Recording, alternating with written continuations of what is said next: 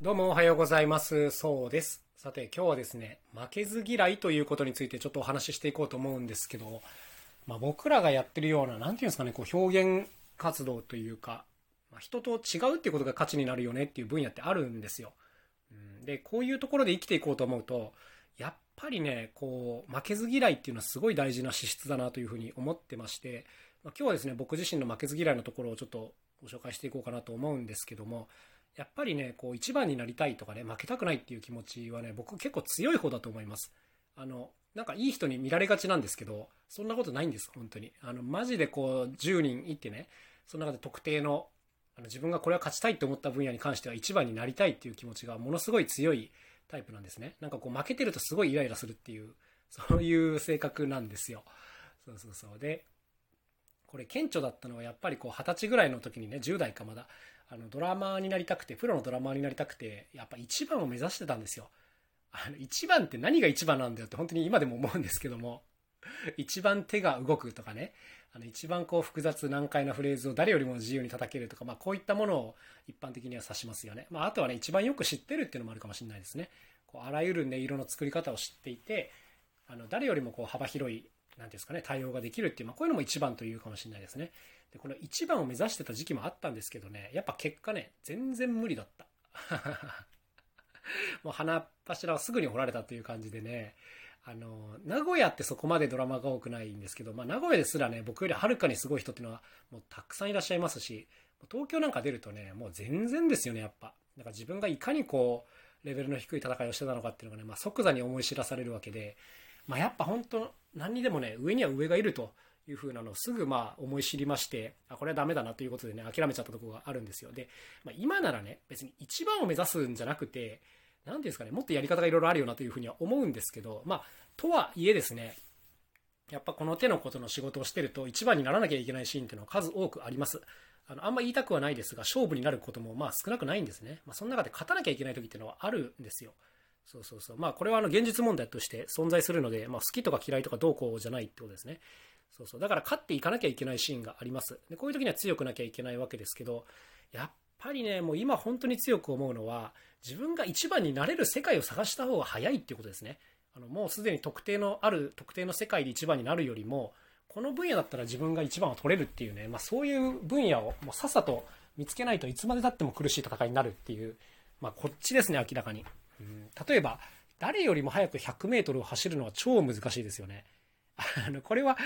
なんかもう、何十億という人がね、の中から一人しか選ばれないわけじゃないですか。で、まあ、到底なれないっていうのは誰でもすぐに理解できますが、なんか、もうちょっと分野が狭くなってくると、なんかさも自分が一番になれそうな気がします。ただ、やっぱりね、大きいカテゴリーの中ではね、そうそう一番なんていうのはなれないですよね。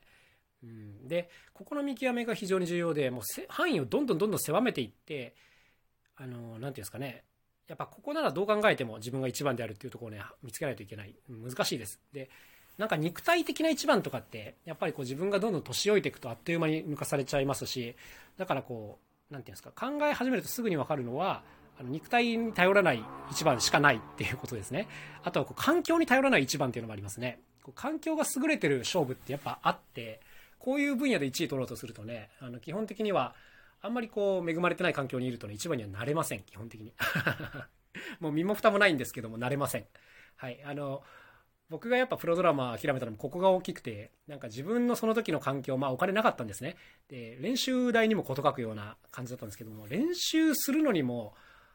バイトをしなきゃいけない状況で、なんか一番なんかもう目指せるわけがないというふうに思っちゃったんですね。で、やっぱこういうのは正直、あの、現実問題としてあると思いますので、環境の良し悪しで決まってしまう一番は、やっぱりね、これは一番取れないですね、基本的に。で、まあやっぱ個人的に今でも思うのは、なんか作る系の方、勝負が一番、あ、一番、ちょっと言い方がまずいですね。作る系の勝負っていうのが最も一番が取りやすいなというふうに思っています。はい。これはね、実体験として本当に思いますね。特定のものを作らせたらこの人が一番であるっていう勝負あるんですけど、勝負っていうかまあ、あるんですけど、これは本当にね、一番取りやすいですよ。うん、取りやすいし、独占しやすいっていうか、その後追い越されにくいなというふうに思いますし、あの、圧倒的にやっぱこれをお勧めしますね。その負けず嫌いの人とか一番取りたいっていうふうに考える人には、何かを作るっていうのがね、一番だと思います。また言っちゃった。はい。そうそうそう。これはね、他の人にとっては特に意味のないことで勝負すればいいんですよ。うんあの僕なんかは手作り楽器で勝負してますけども、手作り楽器やろうっていう人がまずそもそもめちゃめちゃ少ないですし、うん、その中での一番っていうのはね、なんかまあ根性次第で取れますね。はい、取れると思っています。あの僕には、えー、若干2名ほどライバルがいるなと思ってるんですけども、この調子でずっと頑張れば僕一番取れるんではないかなというふうに思っておりますね。はいはい。まあこんな感じでね、結論、あの、一番取りたかったら何か作るしかないというふうに思っておりますという、そんなお話でございました。やっぱ今でもね、負けたくない人っていうのはいますよ。うん